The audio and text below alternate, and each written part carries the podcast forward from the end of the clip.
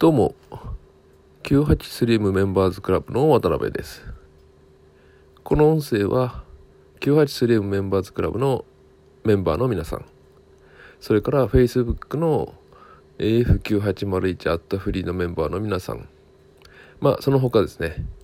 ネットビジネスとかアフィリエイトに興味を持って聞いてくださっている一般の皆さんに、えー、アフィリエイト、ネットビジネスのね、え、ノウハウなどのシェアをゆるく行っている音声になります。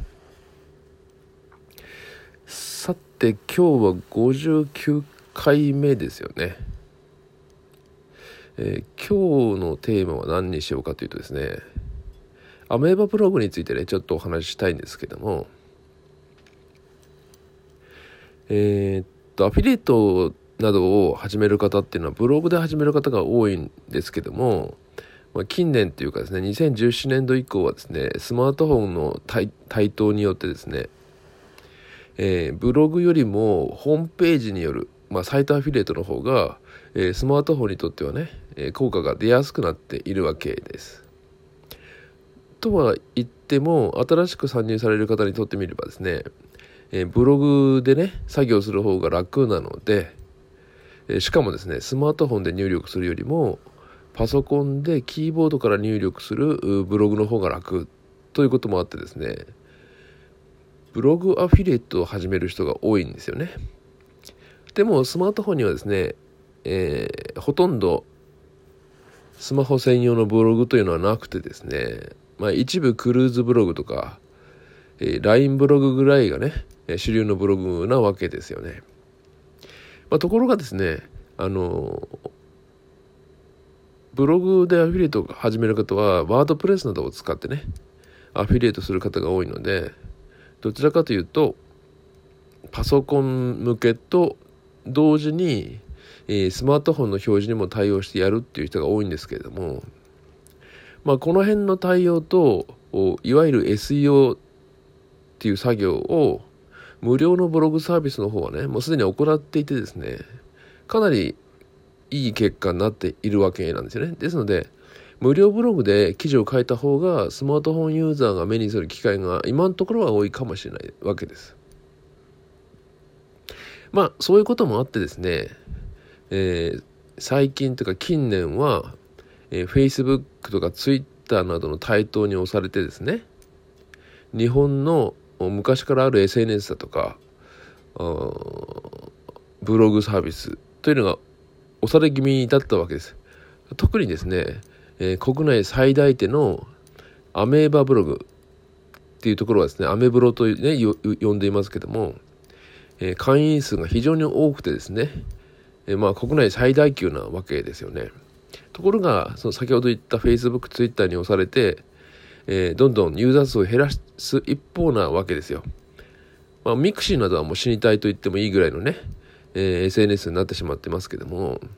アメブロというのはね、えー、IT 企業としても、えー、いろいろ成功してますよね。えー、アメ、アメ、アメバ TV とかね、えー、オンデマンド放送なども成功していますし、まあ、ブログの派遣を取り戻すべくですね、先先日一大方向転換を行ったんですよね。12月の25日からだとからだと思いますけどね。今まで商用利用できなかったのを商用利用可能になったわけです。つまりアフィリエイトできなかったんですよね。今までは。まあアフィリエイトできないと言われていたわけです。現実にはですね、あのアメあアマゾンと楽天に関しては、えー、編集画面にボタンがあったので実はできていたんですけどもそれ以外の、えー、いわゆる ASP 型のアフィリエイトっていうのはできなかったたんですよ。ところがですね、やはり派遣争いをね、えー、生き抜くために、えー、商用利用を可能にしていくことに決定されたわけです。これはですね、まあ、商用利用されたアメブロが嫌だっていう方も中にはいるかもしれませんけども、えー、今ね、一番ユーザー数が多いと言われている Facebook にしても、まあ、G++ というのは来年の4月あこと来年の4月でサービス終了しますけどもね。一般一般向けのサービスは終了しますけども、えー、Twitter も含めてですね商用利用可能になっているわけです商用利用可能というのはアフィリエイトの記事を書いてもいいということですね。まあネットビジネスで使ってもいいということになるんですけども。えー、まあ Facebook などがね、えー、商用利用可能になっているので、えー、そういうふうに対応しなければ生き残りできないというね危機感があるんでしょうね。なので25日を境に、えー、アメーバブログというのは商用利用できるようになりました。つまり、えー、楽天とアマゾン以外にも E8 ネットとかリンクシェアとかね、えー、他にもね有名なところたくさんありますよね。スマート C とかね。そういうところのアフィリエイトができるようになったわけです。えー、よろしいでしょうかこれ大きなね方向転換になるんですよ。なぜかというとですねアメーバブログがですね商用利用できなかった時からですね Facebook などに見られる機能をアメブロの中にもアメーバブログの中にも盛り込んでいたんですよそれはフォローという機能ですねまあ分かりやすく言えば、えー、かつての読者っていう仕組みですけれどもその読者という仕組みをフォローという形に変えてもっと気軽にできるようになったわけです。ですのでアメーバブログで記事を書い自分でねブログの記事を書いた時に自分をフォローしてくれているユーザーさんが多ければ多いほど自分の記事の通知がそのフォローしてくれた人に行くわけですので、えー、どんどんどんどんフォロー人数をねフォローされるように、えー、ブログを作り込んでいけば、えー、とてもね告知メディアとしては有能な状況になっていくわけですよね。しかも25日からは商用利用できるようになっているのでアフィリエイト記事を書いてそれをね告知することも可能になったわけです。まあ一部のアフィリエイターはすでにも喜んでいて記事を書いている人も見受けられますけどもしかしながらですねちょっとえー、よくよく規約を読んでみたんですよね。これは注意点なので、えー、せっかくねこの音声を聞いてくださってる方にシェアしたいと思いますけどもアメーバブログにおいては商用利用できるようにはなってはいるものの、えー、今までと同様にオプトインアフィリエイトとかねオプトインアフィリエイトとか、えー、薬事法にえー、違反するような記事とかですね、えー、ビフォーアフター系の記事などは書いてはいけないっていうルールは相変わらず変わらない変わらないわけなんですよ。ですので、商用利用可能になったというところだけを見てね、えー、オプトインアフィリエイトの記事を流したり、えー、例えばダイエット系の記事などを書いて、えー、ダイエこれをね購入する前はこういう体型だったけどもこれを購入した後はこういう体験になりますよみたいな、えー、アフィリエイトの記事を書いてはいけないということになるわけです。あと薬事法に違反するような記事とかね。